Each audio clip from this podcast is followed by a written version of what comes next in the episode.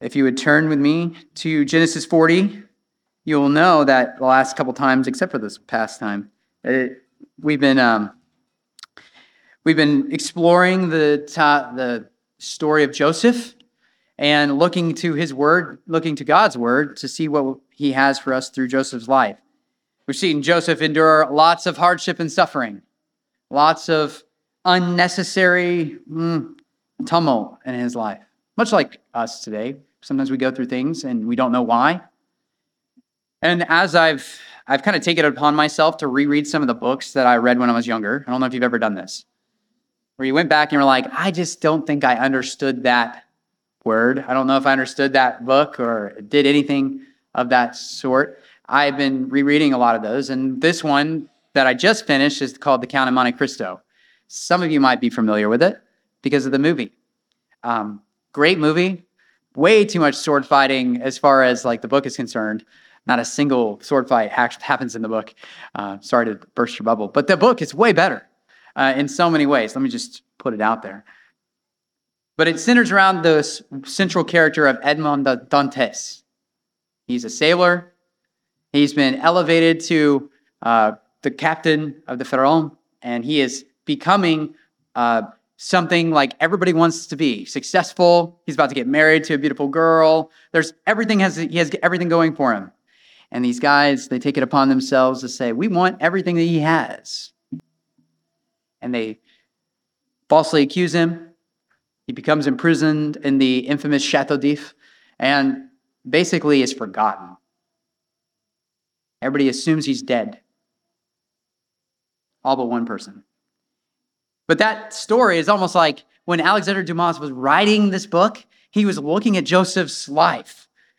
And I was just kind of struck by that this, this, this past week as I was uh, prepping to, to preach and um, also, you know, going through the Bible with the students, I was just struck by how similar these two incidents are. Think about Joseph. Joseph is, you know, envied for his his you know father's favor, right? He's he's falsely imprisoned for something he didn't do, right?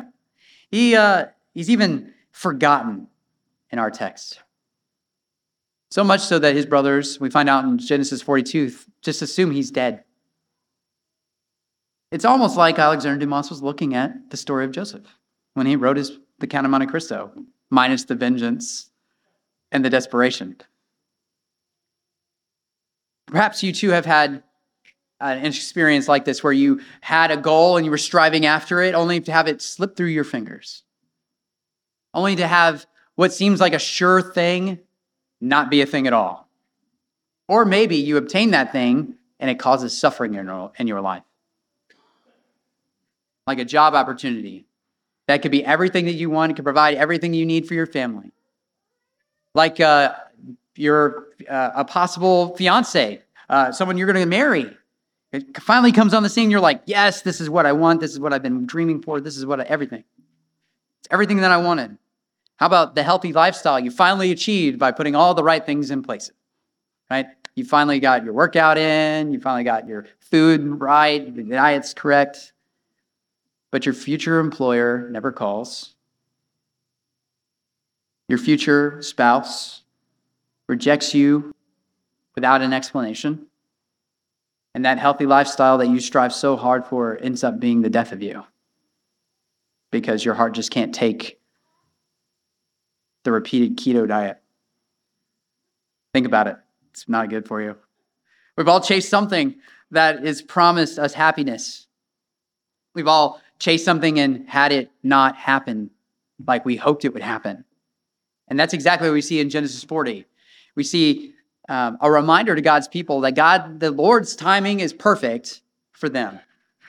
We also see a warning to those people who are not of God that the Lord's timing is perfect.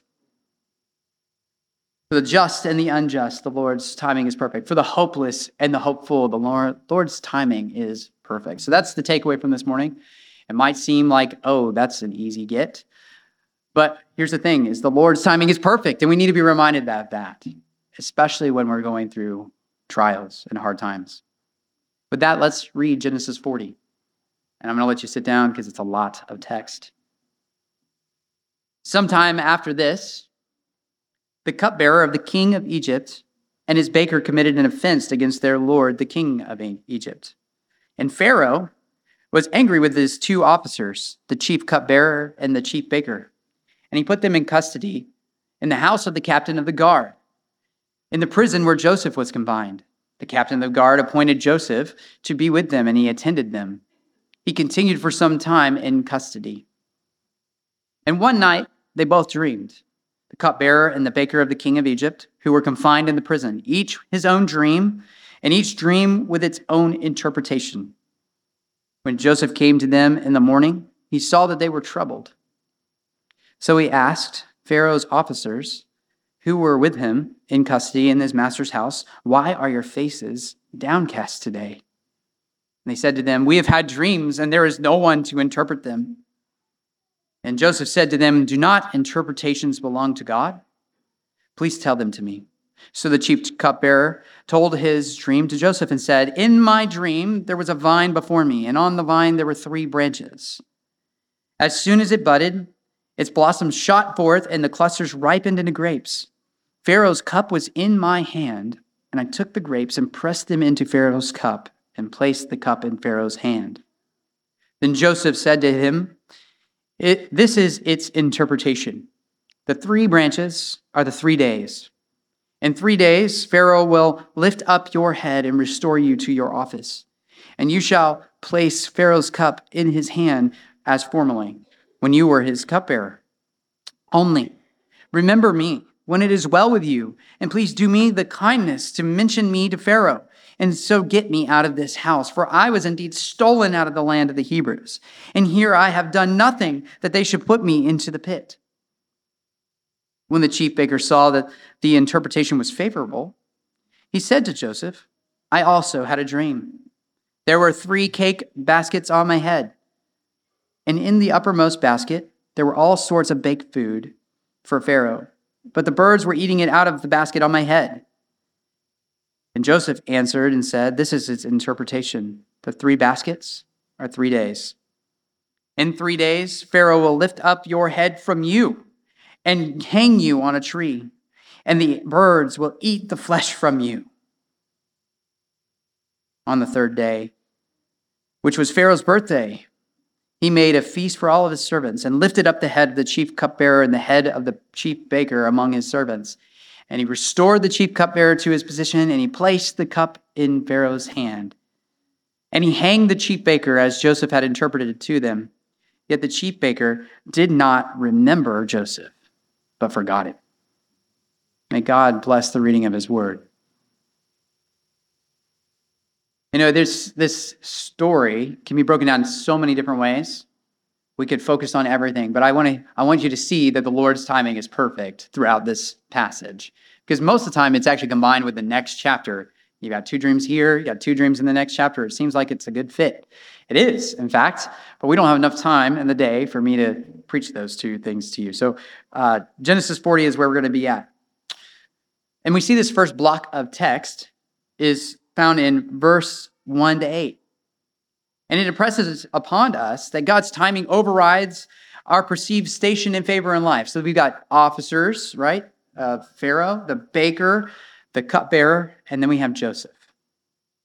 And now I, I want to pay attention really closely that we don't really know what a cupbearer does, except for some things, at least from the text, except for some things that we can uh, see from the text, some of the dream that he has, but also from cupbearers, also like Nehemiah. This, this cupbearer is um, someone who tastes all of Pharaoh's food, right? So, cupbearer will come to the king, he'll taste the food in front of the king, the king will um, receive the food that does not kill, the cupbearer, right? He stands in the in between the Pharaoh and the food, and to make sure it's not poisoned. So he bears the cup in multiple ways. He bears the cup in the sense of he tastes the food, but also he bears the cup in face of the consequences of what might come from that food. Um, and so he makes sure that Pharaoh's life is not uh, Pharaoh's life, he doesn't die, or he is not sickened by its contents, whatever the food is. The baker, I think, is harder to actually figure out what he does. We, we think baker, we think bread, right? We think uh, anything that comes out of the bakery, like Moreno's. Moreno's is awesome. Um, and now I'm thinking about Cuban sandwiches. Uh, so, but but he he is actually a subordinate of the cupbearer. I would because he is in charge of all the food that is coming to the cupbearer to taste. I think we can see that, and thus had extreme control over the ingredients and the processes and everything by which it was cooked, so that he is accountable not only to the cupbearer but also or the cupbearer, uh, but also Pharaoh. They were chiefs and officers, and so they had a lot of clout, right? They had to be in charge of everything because I don't know about you, but if I'm the cupbearer of the king, I want to make sure that everything coming to me is going to be good to eat. It's not going to kill me, and certainly not going to kill Pharaoh. And so I am going to make sure that everything in the line, including the baker and everything else that comes from it, um, is controlled. But something went wrong, and we see that in verse 1 they committed an offense against their Lord, the king of Egypt. Now, whether they actually committed it or it was committed in some line somewhere, the Pharaoh was angry because his life is at stake and he they uh, jeopardize his life. So those are the first two characters we see. We see Joseph also introduced in the very in, in verse 3. But we know that he's a blameless man. We know that he is affected by the sins of everyone else, it seems, like his brothers and Potiphar's wife. And in a, a lot of ways, the prison, he's, he's in prison for because of God's perfect timing. And, and he doesn't see this. He's not, he doesn't really know. But I think it's safe to assume, based on what he does, what Joseph does, is that he does trust the Lord and his timing, believing that it is perfect. And if you remember back to Genesis 39, Potiphar is called the captain of the guard. So it's almost as if Joseph never left the house. He just went from the house to the dungeon, right? But the dungeon of the house. And so this captain of the guard who knows Joseph's character, who knows that he's been accused of something, this captain of the guard who's seen his, his um, faithfulness over and over and over, talks to the keeper of prison, I'm assuming, right? and gives a good report. And He's keeper of the prison says, "Yes, he's a good man. I see this. He he's in charge of everything." And then get, places him in charge of Pharaoh's officers. Now, this is not something that would be lightly handed out, right? It would be something that, hey, we need to keep these guys alive because Pharaoh has kept them alive. What a grace of God, right? Because Pharaoh could have just called for both of their heads to be taken up off of them right away, right? He had that kind of power over them. But Joseph is placed in charge over them. And I want you to see that the biggest difference between these two people are one, is this one is justly imprisoned and one is unjustly imprisoned, right? You see that they committed an offense, and so they were there in jail, in prison, because they actually did something. Joseph, completely innocent. He actually did what was righteous and godly. He escaped from sin and yet is suffering It might be a simple thing for you to see that, but when you realize that both the Lord's timing is perfect for the just and the unjust, for both of these two men, you start to see something a little bit more deep than just the Lord will carry Joseph on, right? You see that the cupbearer, for instance, is brought into contact with Joseph, that the baker is brought into contact with Joseph, and they are both given someone who can interpret their dreams, right? It's Yahweh's man, it's the, the man of God one of his own choosing. He has been, they have been placed in the presence of a man who will be faithful no matter what the circumstances are. And for Joseph, he's actually met the one guy who is going to release him from prison, even though he forgets him at the end. He still remembers him, and we see that in chapter 41. The cupbearer is, in a lot of ways, his liberation from this prison so the Lord's timing is perfect toward the just and the unjust, even when we don't see that. And while Joseph was assigned to attend to the cupbearer, he did this in a certain type of way, right? In a faithful way, just like he did with Potiphar's house. He, he took care of it, he made sure it flourished. And in here, he attends to them with careful diligence and kindness. And we see this in verse 5, 6, and 7, right? The next set of text. Verse 5 tells us that both the cupbearer and the baker had dreams And they were troubled by these dreams. These dreams were not incidental to them, they were the way that they actually met with their gods. And they had no one to interpret them for them. Imagine for me for a second that you did not have the Bible. Just imagine. It's, it's impossible at this point. The Lord has given it to us. But you are a pagan walking around in a pagan society, and the only way that the that Ra speaks to you, the God of the, the sun god, he speaks to you is through a dream. And you have no way of actually interpreting these dreams except for the Pharaoh's men, right? The wise men of Pharaoh's house. And so you walk around in dread all the time because, oh my gosh, what does this dream mean for me? What does this dream mean for me? It's a miserable existence to not understand what is going around going on around you. And that's what I think the cupbearer and the baker are experiencing. Complete and utter blindness to what their reality is. They know they're in jail, so they and they probably are aware of their, their sin, I would assume. But they also don't know anything about their dreams. And dreams in that time were the way that the gods spoke to them. So it makes sense as to why they had so much anxiety over not knowing what's coming next. But let me tell you this, and this is our first point of application. So if you're ready, uh, if you're not ready or not, here it comes. We have a sure and steady word from God. We do not have to wonder about what our dreams mean. We do not have to wonder about what is coming next. We do not wonder, have to wonder about how to go about those things because the Lord has given us a sure and steady word to stand upon and to run in accordance with. That word does not fail, it is sufficient for all things. Dreams have nothing on the word of God. That's exactly why Joseph tells them do not all interpretations belong to God because God, he relied on God's word. You and I, Christian in the room, you and I must rely on God's word. If you do not, you will suffer in ways that you do not understand. You might actually have some fun doing it, but in many ways, your life will amount to nothing. But the word gives us eternal life. The Spirit applies that word to our life. And these, this baker and cupbearer have no, nothing like that. Nothing. They must rely on something that happens to them. But we've been given a Bible, God's word, that has been written for us as his people. That's a very different game.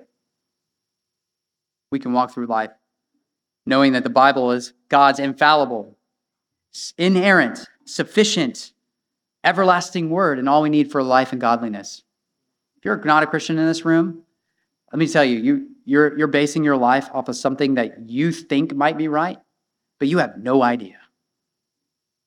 If you're a Christian in this room and you're going off of your gut instinct all the time, you're probably wrong because it's probably serving you and your gut more than it is serving anybody else.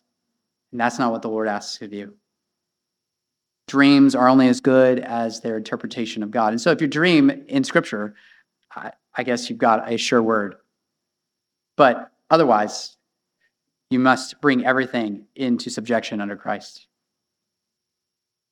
The cupbearer and the baker both have troubling dreams, and God has connected them with Joseph. What a providence, right? What, a, what God's timing is perfect because Joseph is um, a man of the Lord. And so Joseph, being the one who was in charge of everything, notice this, verse 6, he notices their pain. He notices that they have been brought under something that is now troubling them. That's what faithful men and women do. They don't look at themselves or their phones or what they think is right all the time. They look at others. They're pointed away from themselves, looking to serve others because that is what the Lord has done for us. Joseph is doing that for these guys. He could be bitter, right? He could be really angry at his circumstance, and yet, no, he still is working as a, he's working for the Lord. He's in prison. He's in the pit. He describes it as just, just like that a pit. He could be despairing. He could be saying, Woe is me, but he doesn't. He works as if he is working unto the Lord. See, Joseph has every earthly reason to be bitter. And these guys, because, because he was unjustly accused, these guys were justly accused, and they're coming to him for help and hope.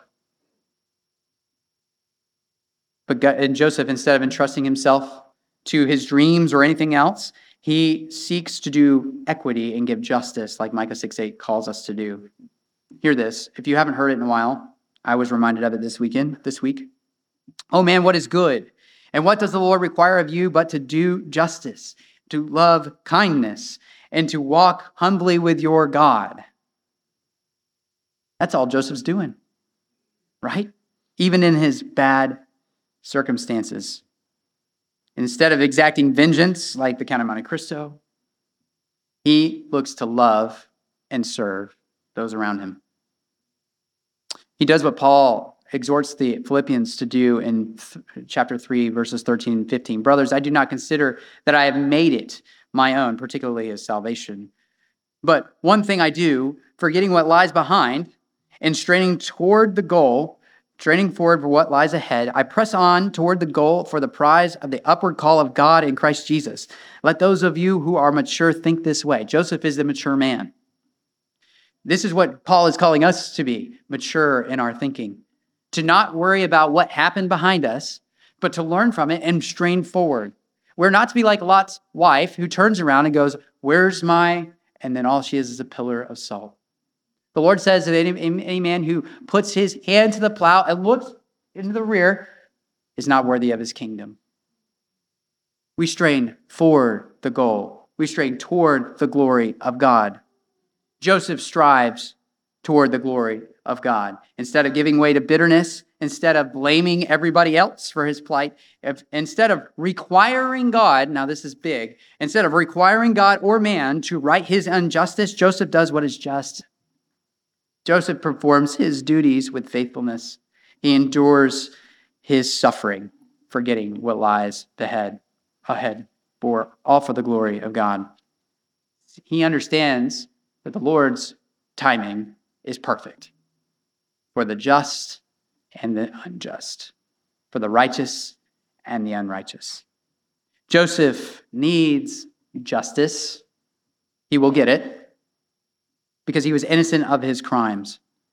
And when we think about these things, uh, especially when we go back to Exodus and you see the people of God being chased by Pharaoh, and Moses says, For this day you will see a work of the Lord, right?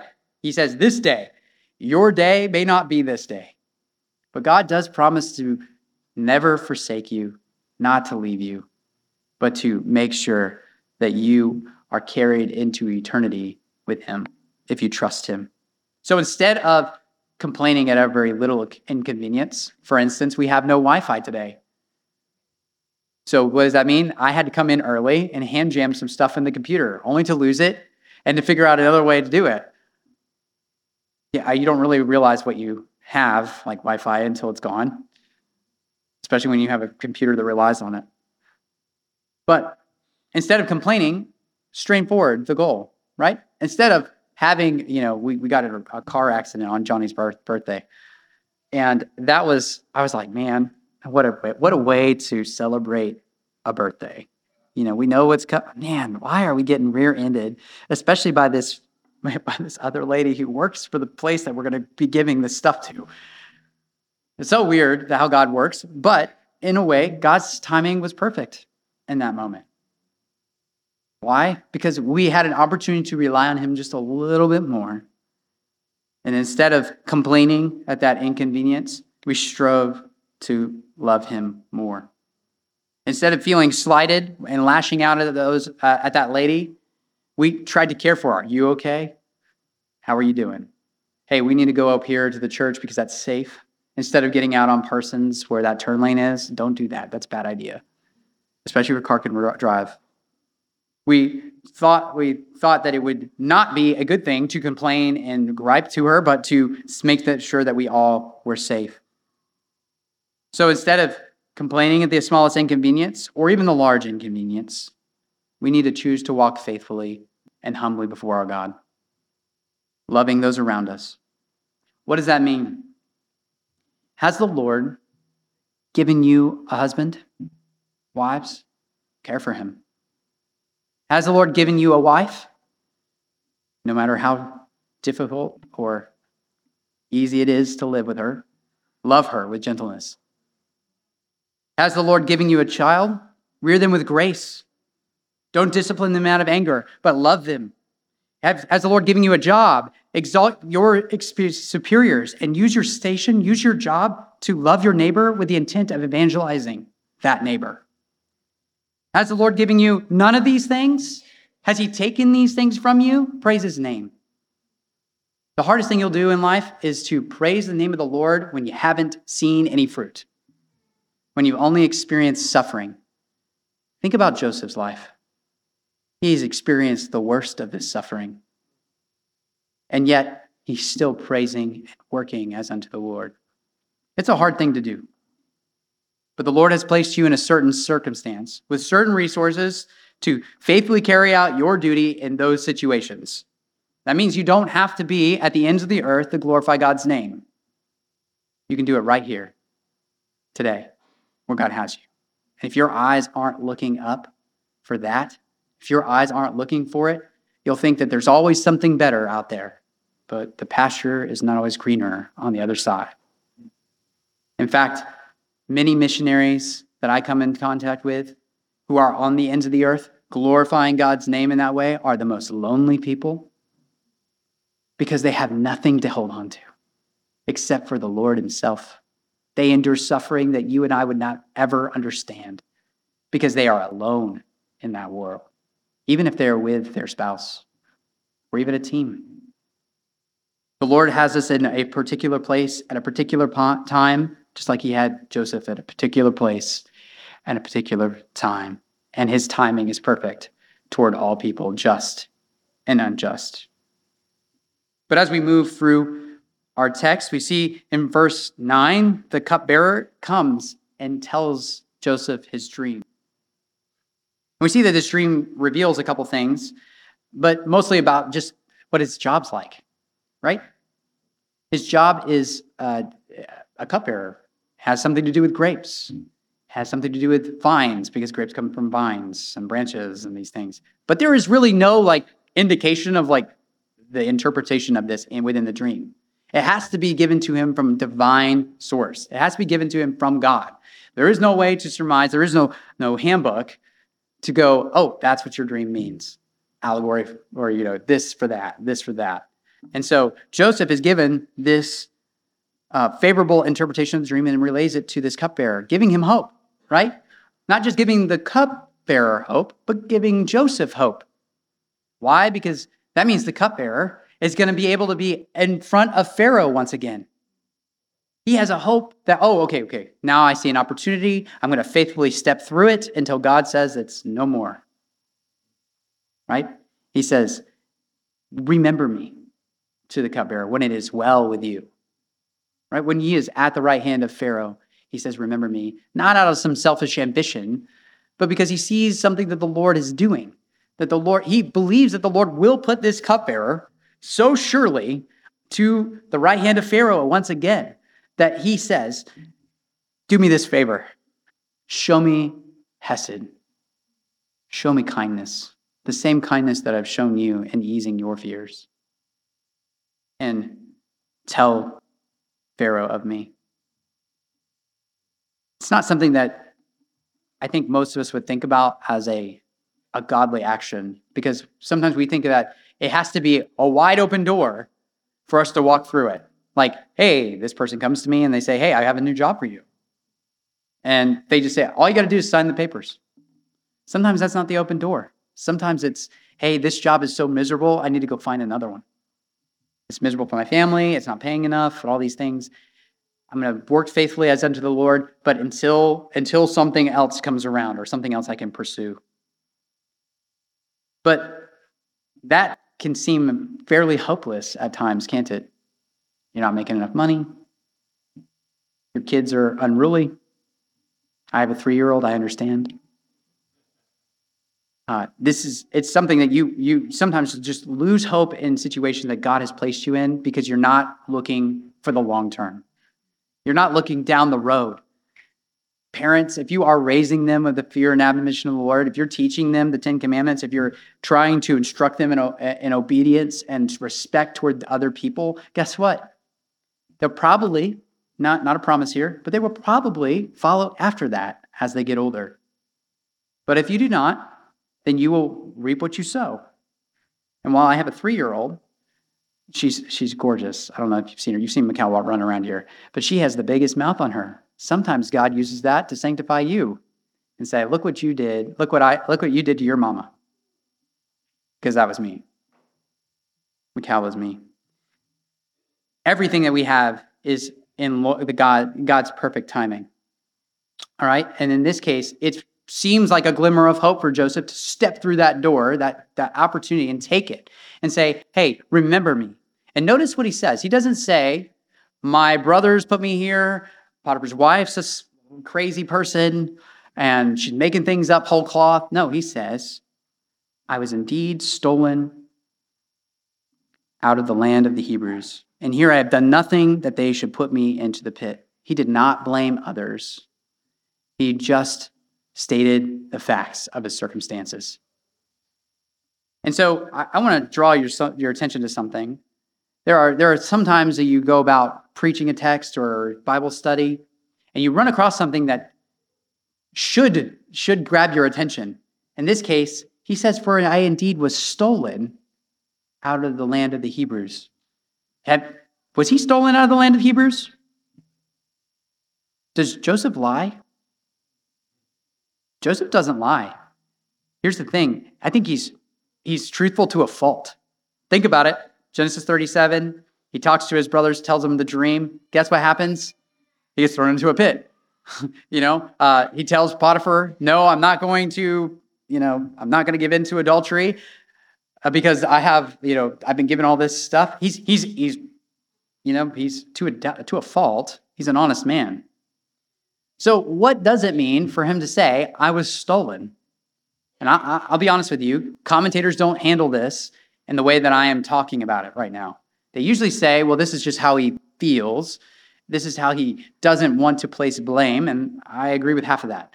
Um, I think it's actually the true understanding of the situation. If you go back to Genesis 37, think with me, be a good Berean, test what I'm about to say by scripture. You see that the Midianite traders in verse 28 are the ones who drew him out of the pit. The Hebrew is very clear here. It's not so clear in English because they put a period in, in between. The Midianite traders came and they drove, they pulled him out of the pit in verse 28. But Hebrew is just all kind of one thing, and there's reference back to the nearest noun. And he says, Midianites, they pulled him out of the pit.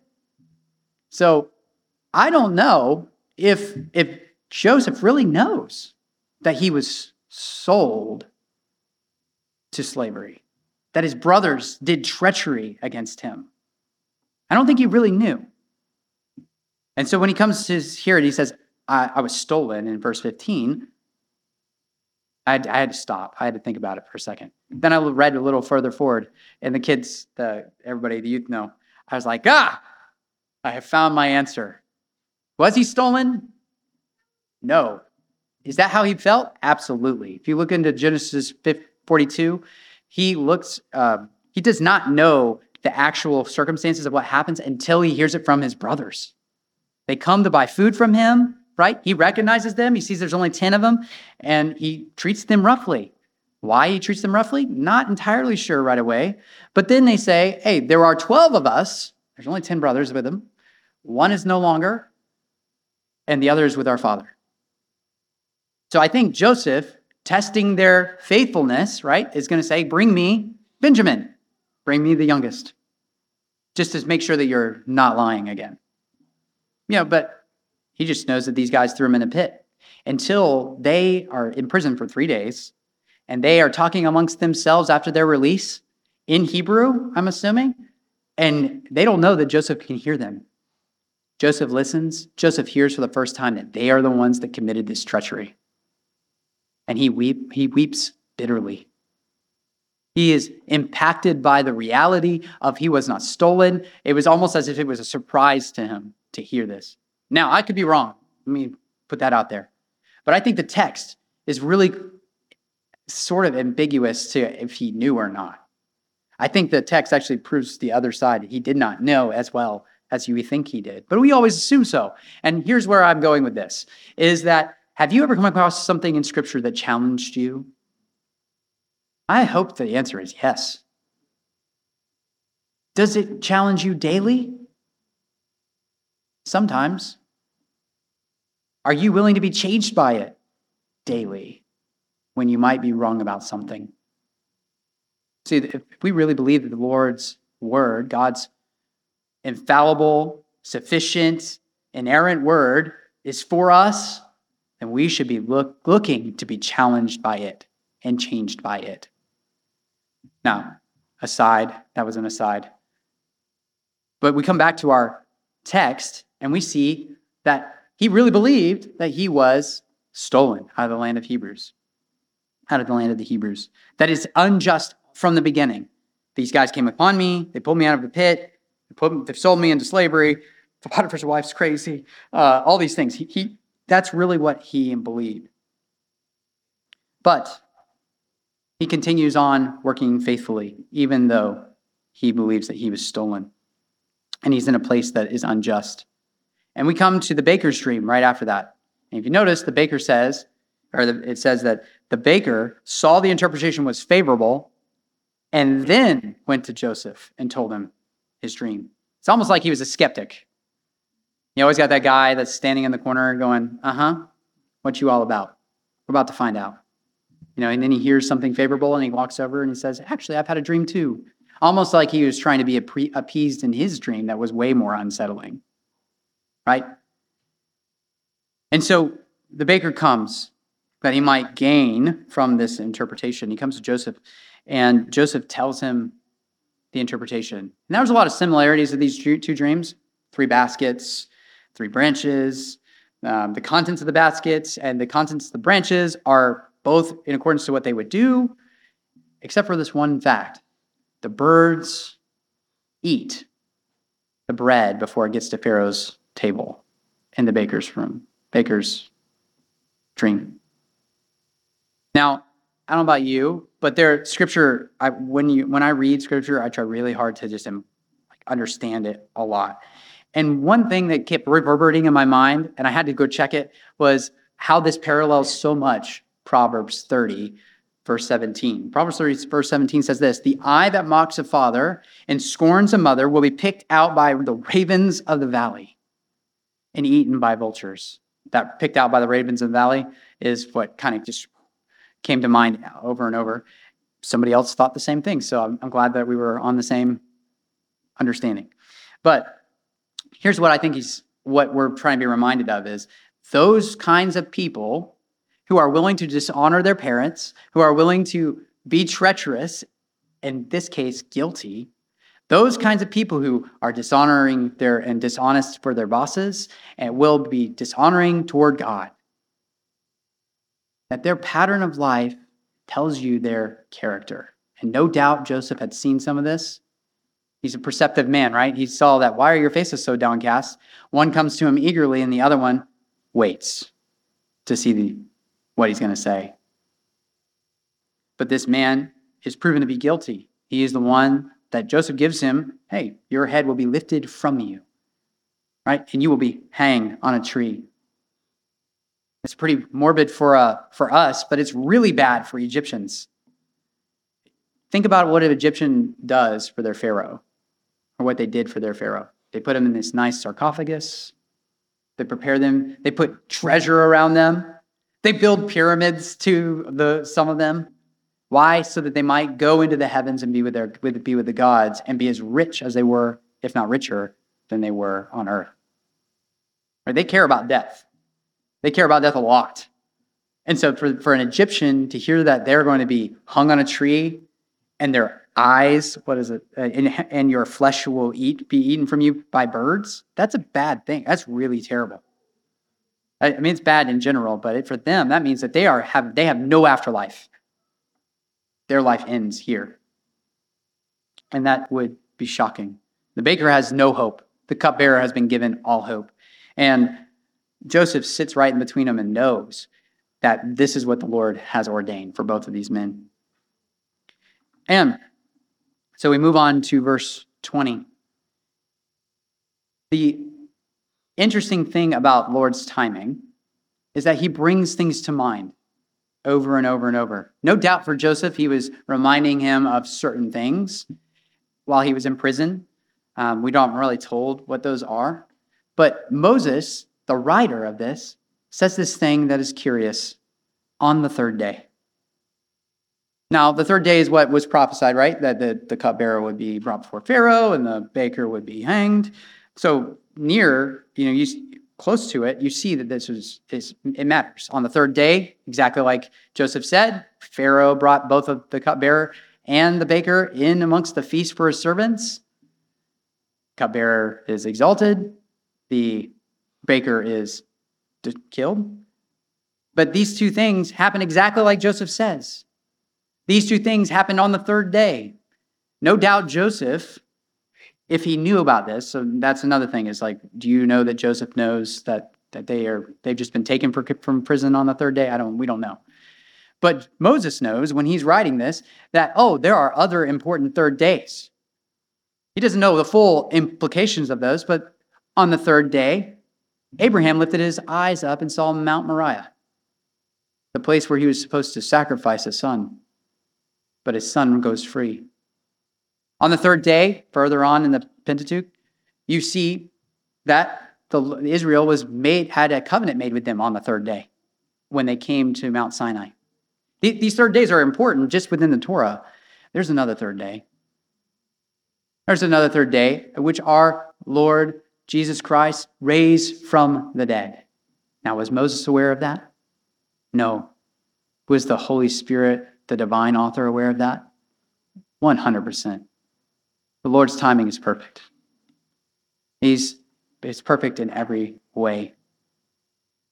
On the third day, after hanging between two criminals, one who was exalted and brought into the kingdom because of his belief, the other because the other one whose life ended there on the cross, who scoffed at Christ. They sound a lot like the cupbearer and the baker. That Jesus, when he hung in the middle, interceded for one of them and the other one, and gave hope for one of them and gave death to another. Himself dying on the cross.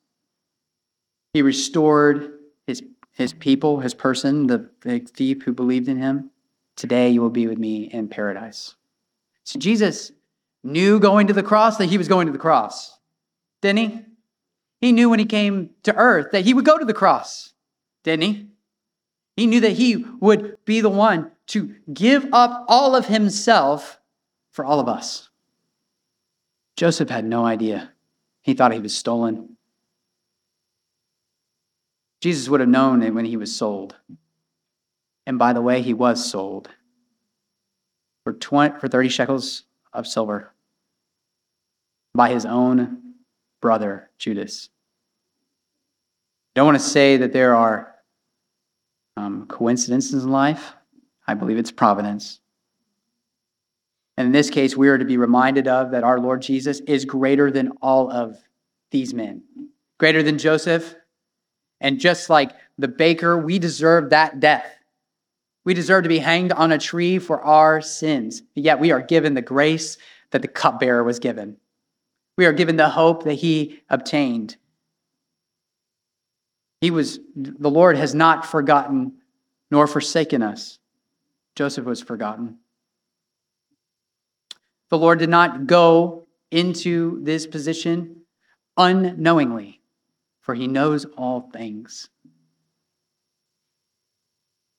I think it changes the way that we read Scripture when we try to hear the Lord's voice throughout all of it.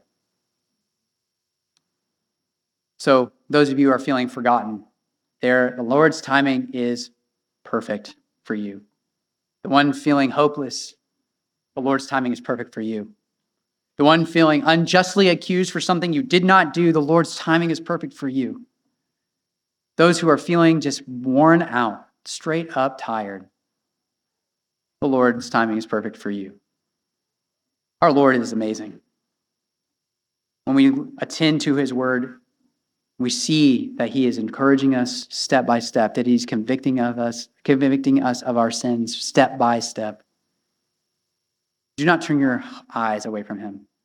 Say with us this morning, Speak, O Lord, as we come to you to hear your word, to feed on its sustenance. Help us to realize that you are perfect for all people the just, the unjust, the hopeless, and the hopeful. Let's pray.